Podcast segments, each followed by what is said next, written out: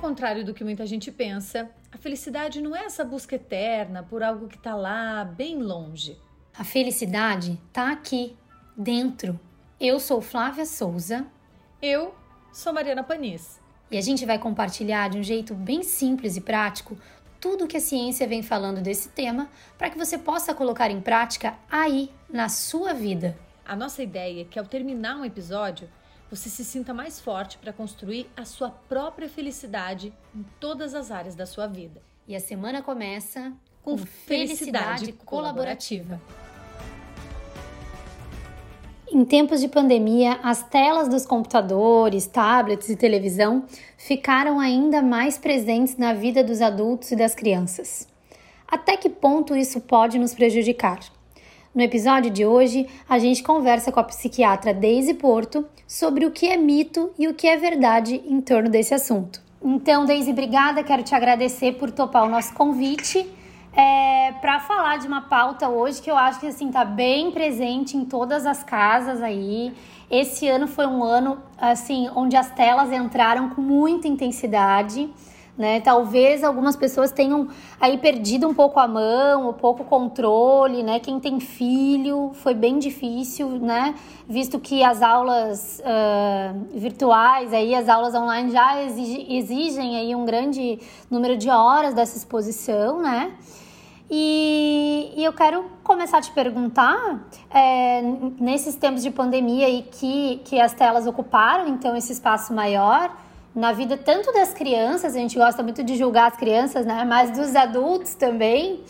É, quais os impactos, assim, os desdobramentos que tu enxerga que, que, vai, que vão acontecer daqui para frente, depois desse, desse, ano que a gente teve, em relação a, a essa, essa, essa exposição intensificada? Sim, a gente tem essa preocupação com essa exposição intensificada, né? Mas também, se nós pensássemos passar pela pandemia sem as telas, imagina que caos que seria. então, por um lado, ter tecnologia possibilitou que muita gente se mantivesse assim com os seus trabalhos remotos. É uma, uma parte da população muito pequena, a gente sabe que grande parte dependeu e teve que sair mesmo na pandemia para trabalhar mas muita gente conseguiu se manter em home office. As aulas online, o ensino à distância foi uma realidade para uma parte da população também. Então tiveram muitos benefícios.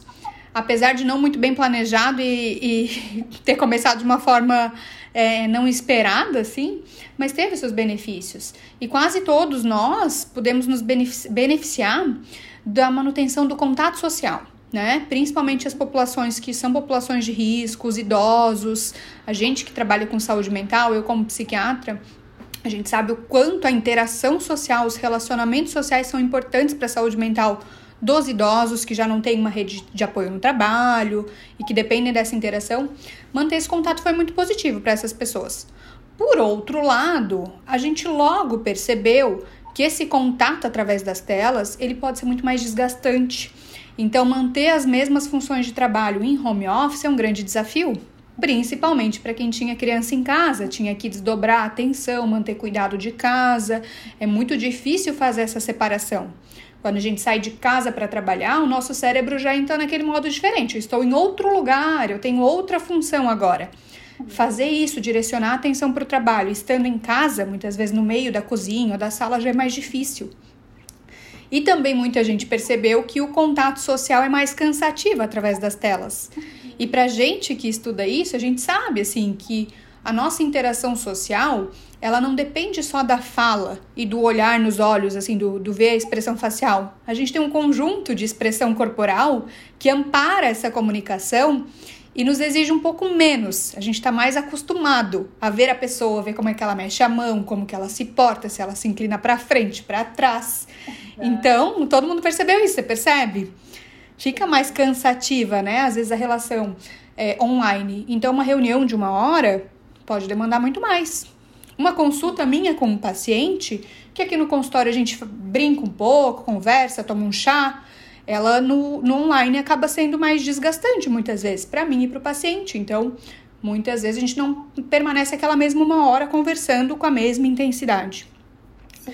Então, isso tudo a gente percebe e a gente percebe também que estando em casa com a tecnologia o dia inteiro, muitas vezes a gente se perde assim no fim do dia e continua usando o celular à noite, levando o celular para a cama. E esse é o, o pior impacto assim das telas. É quando nós deslocamos outras atividades importantes para ficar ali no, no, no online. A gente deixa de se exercitar para ficar no celular. A gente deixa de se mexer para ficar olhando as redes sociais. Ler, né? A gente deixa de ler um livro, de estudar. E muitas vezes à noite a gente fica na cama e aí não relaxa o suficiente, não tem uma boa higiene do sono, isso atrapalha o nosso sono, isso começa a atrapalhar outras coisas da nossa vida. Então, nesse momento de pandemia em que a gente teve que introduzir a tecnologia e as telas para trabalho, para ensino, para contato social, muita gente aumentou muito o uso e se sentiu mais ansiosa, além dessas outras consequências pelo uso de telas. Sim, mas é bacana assim tu trazeres também é, é, esse, o lado positivo disso, né? É, como tu falaste bem, é, a gente muito, muitas pessoas puderam continuar seus trabalhos ou se reinventar até em virtude dessa possibilidade, né? Porque a gente vê muita gente culpada, assim, mãe culpada, né? Nossa, meu filho tá o dia inteiro é, estudando, aí depois ele também quer jogar, ele quer ver o seriado, e aí a gente né, não sabe muito bem como controlar isso. Eu passo por isso aqui, aqui em casa, minha filha de seis anos aumentou muito o, o consumo da tela, né? Porque chega uma hora que a gente não, não, não tem muito, tu precisa trabalhar, precisa fazer uma reunião e acaba auxiliando os pais, né? E aí quando a gente dá um Google aí, né? Fala telas e criança. Daí vem muita coisa, assim, né? Sobre impacto na cognição infantil, na alfabetização, na aprendizagem. É, o que, Daisy, é mito e o que, que é verdade sobre essas afirmações aí, para que a gente possa entender mesmo, né? Não ficar tão neurótica e também não ficar tão é, omissa a esse assunto. Muito bom esse teu ponto, assim. A gente não pode ficar neurótico, mas é bom a gente ter a informação para decidir da melhor forma possível, né? Então, assim, o que a gente sabe é que nem só as telas vão estragar tudo, como nem só as telas vão fazer grandes milagres pela educação infantil. A gente sabe que a infância é um período muito crítico de desenvolvimento para o cérebro. E o cérebro da criança, ele é muito dependente da interação social, da interação com o meio, da interação com o ambiente.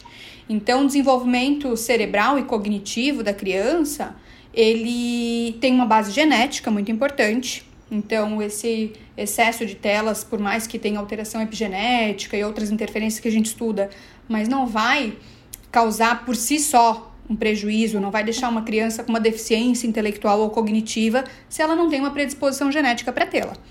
Mas para o desenvolvimento infantil, a gente reconhece que essa interação social e esse aprendizado, ele é dependente, muito dependente da interação humana. Então, por mais que a gente estude, saiba e tenha uma expectativa que aplicativos possam ensinar socialização, que tenham aplicativos educativos que possam auxiliar no aprendizado, na primeira infância, eles não substituem a qualidade das relações que a gente tem. A gente sabe que é preciso que a criança aprenda o tamanho das coisas, a profundidade, tocando, testando. Não é à toa que brinquedo de criança pequena é aquele brinquedo de encaixe, sabe? De colocar o quadradinho, a bolinha. Aquilo é muito importante. E a gente não consegue, quando a gente faz esses testes com crianças, é, se elas fazem isso no iPad, por exemplo, de encaixar estrelinha, quadradinho, elas não conseguem extrapolar isso para o ambiente real. Depois ela não sabe se o quadrado cabe no quadrado, a bolinha, o que cabe dentro do que. Essa noção de, de permanência, de quantidade, de profundidade, ela depende desse contato. Além disso, dos zero aos dois anos, a gente chama fase de, essa fase de aprendizado cognitivo de fase sensó, de sensório motor. É o período sensório motor do aprendizado. Que significa o quê? Todo mundo que já viu um bebê sabe assim que bebê toca em tudo, bota na boca, mexe no seu pezinho, na sua mãozinha. Ele está aprendendo como se mexer, ele está aprendendo como manipular o meio, ele está aprendendo como tudo funciona. Então isso tudo depende dessa exploração.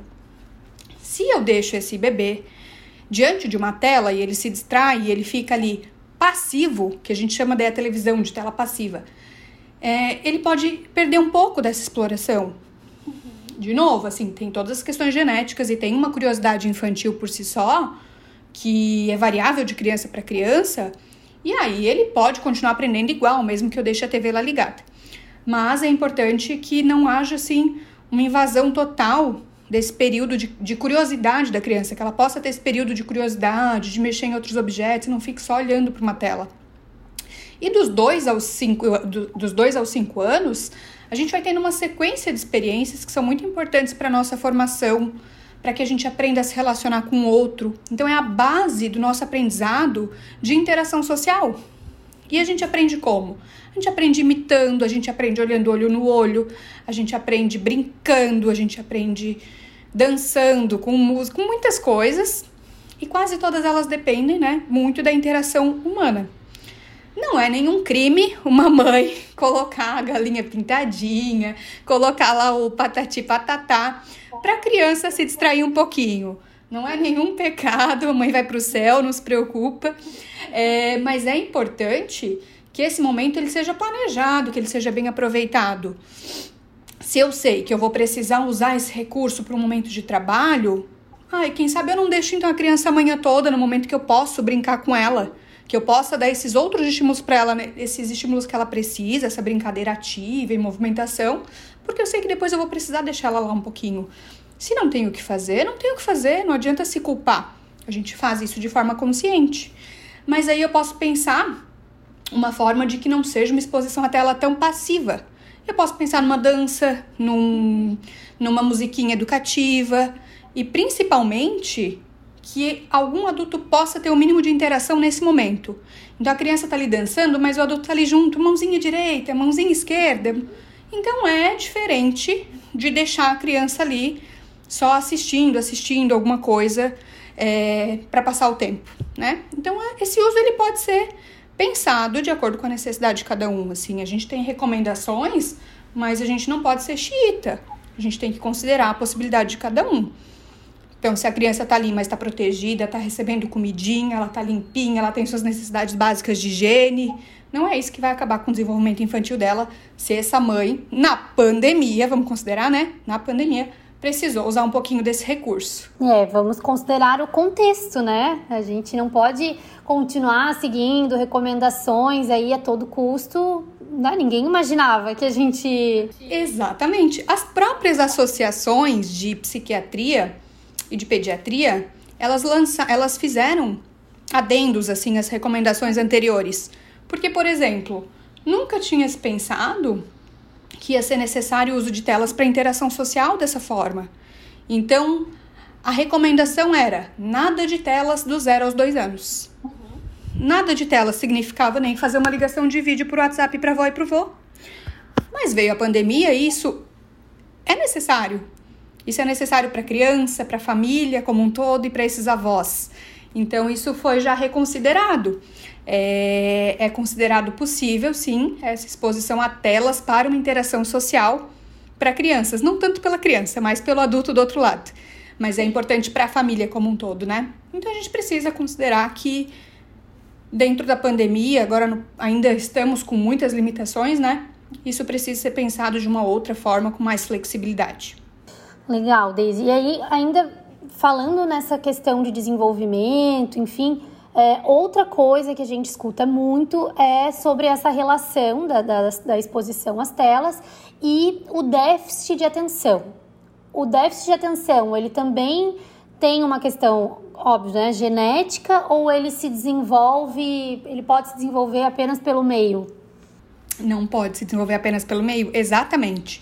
O transtorno de déficit de atenção e hiperatividade, ele é um transtorno neurobiológico. A gente fala que é um transtorno do neurodesenvolvimento porque ele acontece, ele começa e tem as, os seus sintomas e as suas alterações antes dos 18 anos. E como todo transtorno mental, ele é multifatorial. Ele tem componente genético, ele tem fatores individuais relacionados e ele tem os fatores ambientais. Então fica fácil pensando assim a gente entender qual é o lugar da tecnologia e do celular. É só uma parte dentro do ambiente. Então, não, não tem como o uso do celular causar o transtorno de déficit de atenção, que é uma coisa que a gente banaliza, né, subestima, e muita gente desacredita também desse diagnóstico, que é um diagnóstico que traz muito prejuízo para quem tem. Tem uma prevalência de pelo menos 5% na população.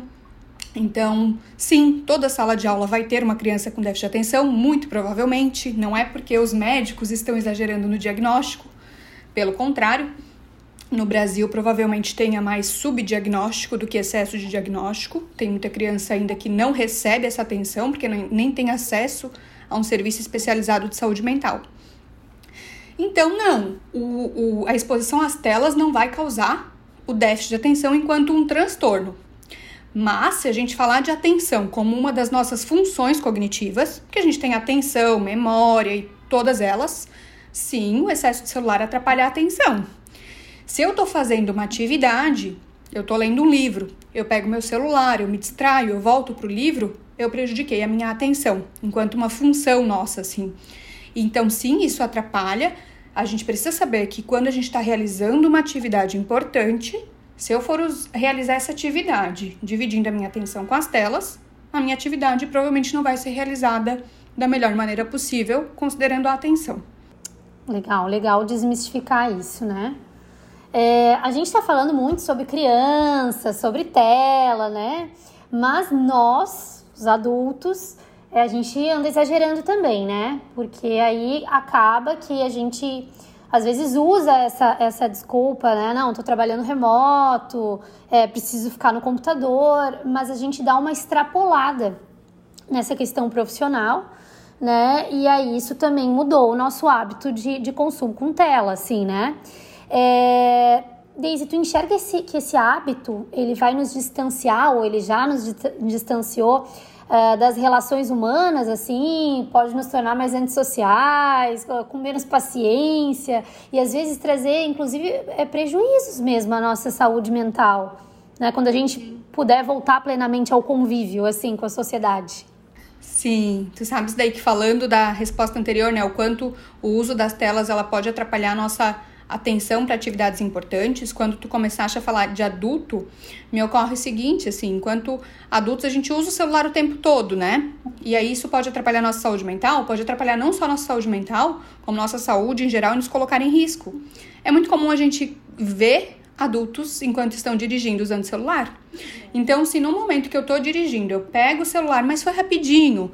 Não, mas eu peguei o celular, eu me distraí por uns segundos, eu levo alguns outros bons segundos até a mesma para ter a mesma atenção no trânsito que eu tinha antes. Então, acontecem acidentes de trânsito pelo uso do celular, não são só acidentes, porque é para a gente estar tá consciente que a gente está se expondo, e se a gente está se expondo, é uma questão de que em algum momento isso pode acontecer, de eu me envolver numa ocorrência de trânsito. Então, sim, nós adultos também nos passamos às vezes. É, e da mesma forma que a gente se preocupa com crianças, a gente se preocupa também com os adultos, com o uso de celular durante a alimentação, também não dá para a gente generalizar e falar assim, não, não pode usar o celular durante a alimentação engorda porque a pessoa sempre vai comer mais.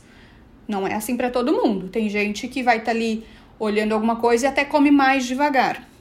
Mas uhum. é bom que para algumas atividades a gente mantenha a nossa atenção e nosso foco, para que elas sejam prazerosas também.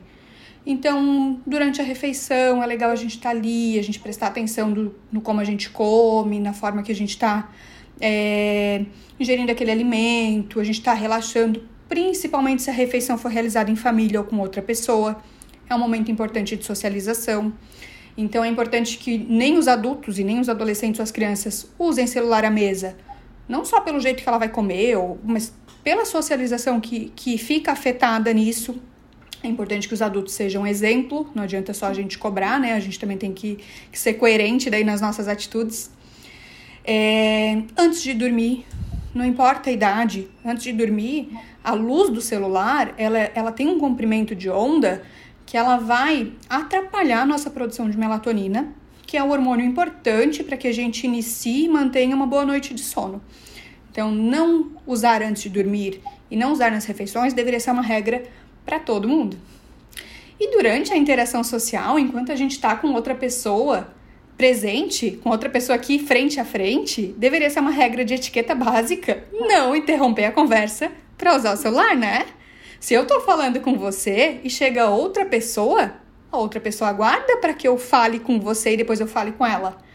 E eu também, em respeito a você, aguardo para atender essa outra pessoa. Por que, que a gente não faz isso com o celular? Por que, que a gente atende interrompendo a pessoa que está na nossa frente? Ou às vezes ela está falando e a gente está falando com outra pessoa. Então, isso sim interfere na qualidade das nossas relações. É importante que a gente pense nisso também.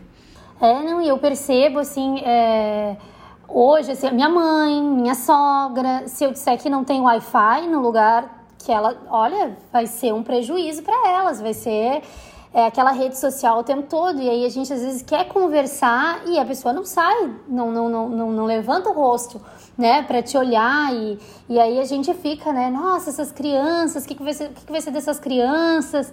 Elas não saem para brincar, mas assim, é, não é uma coisa só da geração delas, né? A geração das pessoas mais velhas des descobriu aí as redes sociais né, uma fuga, uma distração, enfim, e também passam do ponto, né? Isso. É incrível, né, que a geração do telefone com fio em casa passe por isso. A gente queria falar com alguém, a gente tinha que ligar para casa, e se a pessoa não tivesse em casa, tudo bem, a gente esperava. Os adolescentes que não tiveram telefone com fio em casa, eles acham um pouco estranho quando eu digo assim: você não precisa responder na hora. Como não precisa responder na hora? Se a pessoa mandou um WhatsApp, eu não tenho que responder na hora? Não, você não precisa responder na hora. Você responde conforme você tiver um tempo para responder. Você pode estipular um horário. Olha, agora à tarde eu estudo. Então, às três horas eu vou fazer um intervalo, eu vou olhar minhas mensagens, eu vou responder tudo e depois eu desligo de novo.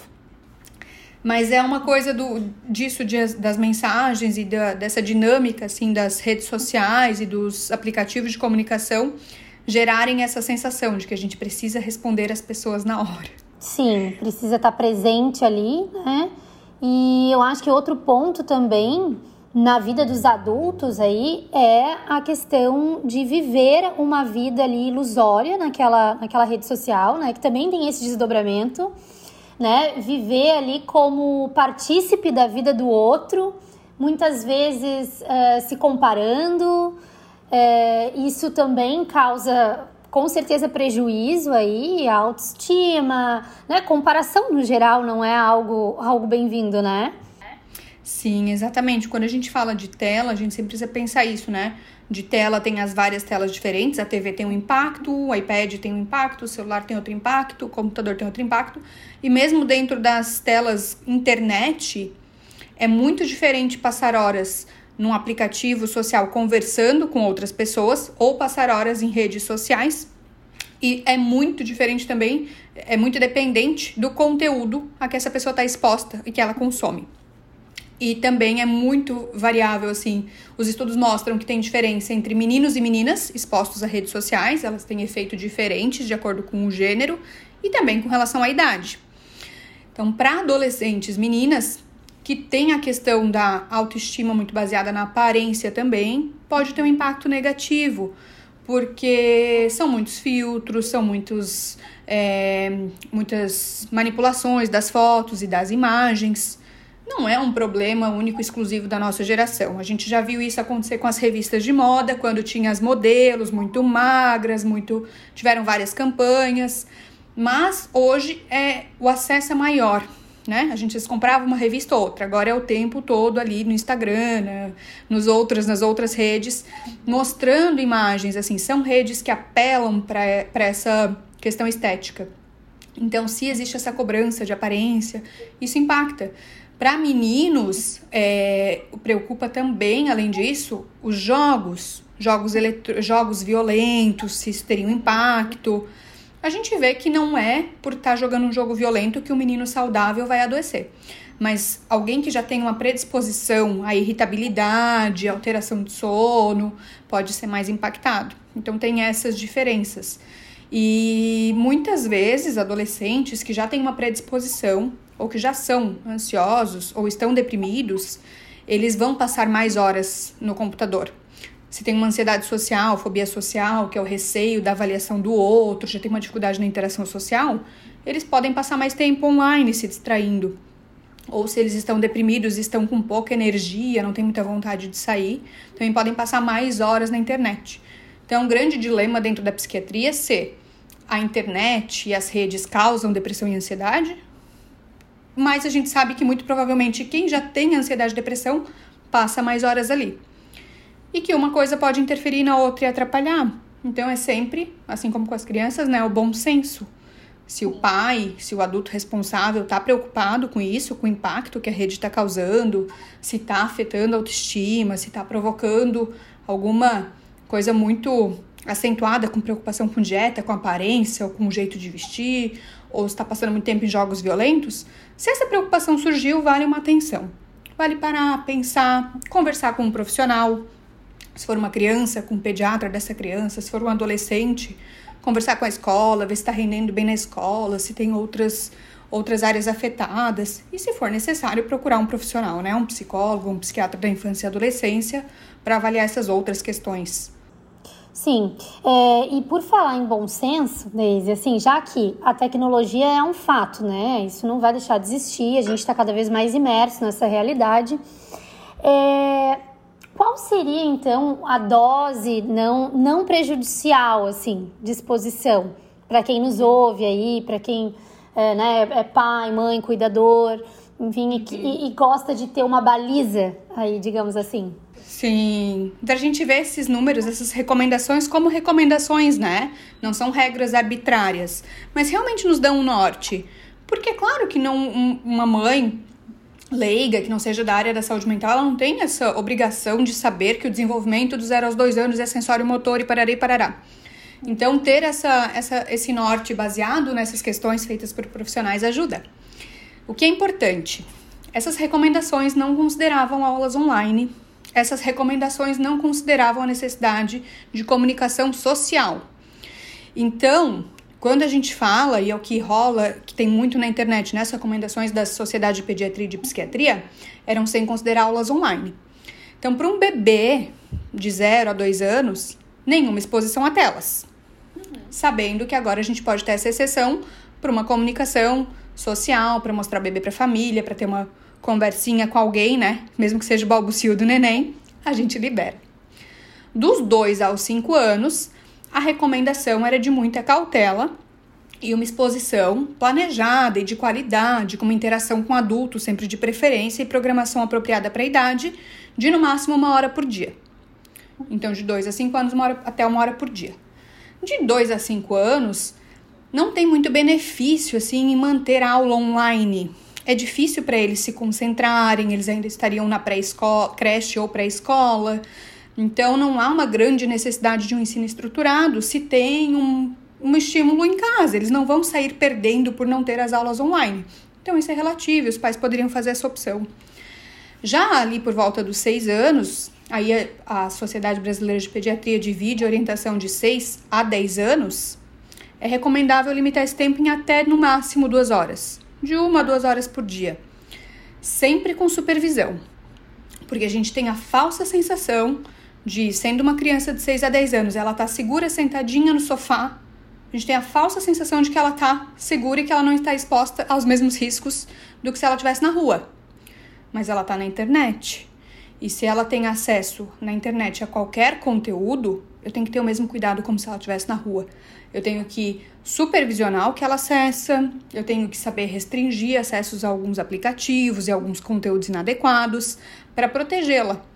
E o mais importante, é, a gente não vai criar crianças e adolescentes que não vão ter acesso nunca à tecnologia. Já está aí, né? Parece até coisa de velho falar assim, né? Acesso à tecnologia como se fosse uma coisa, já está aqui há muitos anos. Então, a gente precisa ensinar de que forma usar o uso consciente. A não falar com qualquer pessoa, só pode ter rede social quem tem idade para isso, né? Deveriam ser os adolescentes, final de adolescência, adultos. É, se, eu, se eu quero, é uma opção minha, criar uma rede social para o meu filho ou um aplicativo para que ele converse com os amiguinhos agora. É compreensível que uma criança de 7, 8 anos vá conversar com alguns amiguinhos da escola, manter algum contato social mas ela só vai conversar com aqueles números determinados, eu tenho que ter certeza que ela está conversando com o amiguinho. E o pai vai saber e vai ver tudo que é conversado. Então, essa supervisão precisa ser constante, dos 6 aos 10 anos. E acima dos 10 anos, adolescentes, aí já se libera de duas horas por dia, dependendo da recomendação, se fala em até três, quatro horas por dia. Dentro dessas horas por dia entra tudo, porque a gente também pensa assim: ah, vou deixar então duas a quatro horas por dia no celular, vou controlar o uso do celular. Mas ele ficou mais duas na TV, ele ficou mais uma no videogame. É, então, isso são recomendações de horas de tela, contando tudo, contando televisão, iPad, celular, videogame, tudo. É... Mas é isso, não são. Não, não podem ser regras autoritárias vindas da Sociedade de Pediatria e de Psiquiatria. São as recomendações para que os pais saibam que até esse número de horas é o que os estudos mostram que não vai trazer grandes prejuízos e que o bom senso nos diz que tendo esse número de horas, eu não vou estar tá deslocando muitas outras atividades. Porque eu sempre oriento meus pacientes e falo nas minhas aulas o seguinte: a gente tem que pensar que quando se está diante da tela, a gente está deixando de fazer alguma coisa. Então, tem tanto o efeito direto da tela, a qualidade do que eu estou acessando, a que eu estou me expondo, como também o que eu estou deixando de fazer naquele momento das telas. Então, se a criança está deixando de fazer atividade física para ficar muitas horas na tela, vai ser prejudicial. Se ela está deixando de se alimentar ou de interagir com a família na hora da refeição, vai ser prejudicial. E se ela tá tendo sono atrapalhado, tá usando até a hora de dormir, tá dormindo muito tarde, dormindo menos horas que o necessário, ela tá deslocando sono para ficar na tela, isso vai ser prejudicial. Então é isso que os pais precisam levar em conta nesse momento. Legal, Daisy. Pra gente finalizar, aí a gente sabe que tem, tem aí com certeza um time de pais aí, cuidadores, que talvez tenham perdido a mão nessa nesse ano, assim, né? É, é, principalmente aí das crianças maiores, dos adolescentes foram ficando, foram ficando nessas telas e agora limitar esse uso é, uma, é um super desafio, né? Então causa, causam discussões na família, revolta, né? Por tirar aquele tempo. Eu acho que isso tu deve conviver bastante em consultório com esses dilemas familiares, né? Mas, é, então, para essas pessoas que perderam esse controle do tempo aí, da, da exposição, é, como que, quais dicas que você dá para que eles né, é, é, possam melhorar isso sem, sem causar muito trauma, muito desgaste familiar, né? Que seja algo paulatino, né? Aos poucos, né? Não simplesmente, ah, não, agora acabou, né? Mas algo transitório. É, acho que a primeira coisa que a gente pode dizer para essas pessoas que querem voltar para a linha, que acham que perderam a linha nesse, nesse período, é que tenham paciência. Paciência consigo e paciência com seus filhos. Então, agora, sabendo daí dessas recomendações do número de horas, pensando, olha, achei relevante isso, eu quero levar para a vida do meu filho, para minha vida, que não seja usado o celular à noite antes de dormir, que não seja usado nas refeições, quero que ele não passe muito mais do que esse número de horas por dia, pela saúde mental dele, pela saúde dele. Então, esse é o meu motivo para encarar essa batalha, porque vai ser uma batalha. É batalha. Então, essa batalha que seja encarada assim, sabendo por que motivo eu tô querendo fazer isso, nos ajuda a manter fortes quando a coisa é difícil, porque vai ter terão momentos mais fáceis e outros mais difíceis. E é importante saber que não basta daí agora eu chegar para a criança ou para o adolescente e dizer mudamos. Não tem como. A criança primeiro, a criança não vai entender os motivos e o adolescente ele vai também não vai gostar muito assim de estar tá perdendo aquela atividade de lazer e de prazer. É importante que os pais possibilitem outras atividades de lazer e prazerosas, então, para ir substituindo essa tela. É, passeios ao ar livre, estar ao ar livre, estar no meio da natureza. Tem estudos que comprovam que trazem uma sensação de bem-estar e de felicidade, já que a gente está falando aqui de felicidade, né? Então, estar em meio à natureza, passear ao ar livre, é possível com segurança, mesmo nos tempos de pandemia com coronavírus. É, atividade física é muito importante. É claro que naquele começo de pandemia, sem a gente saber muito se é seguro sair, descer no elevador até.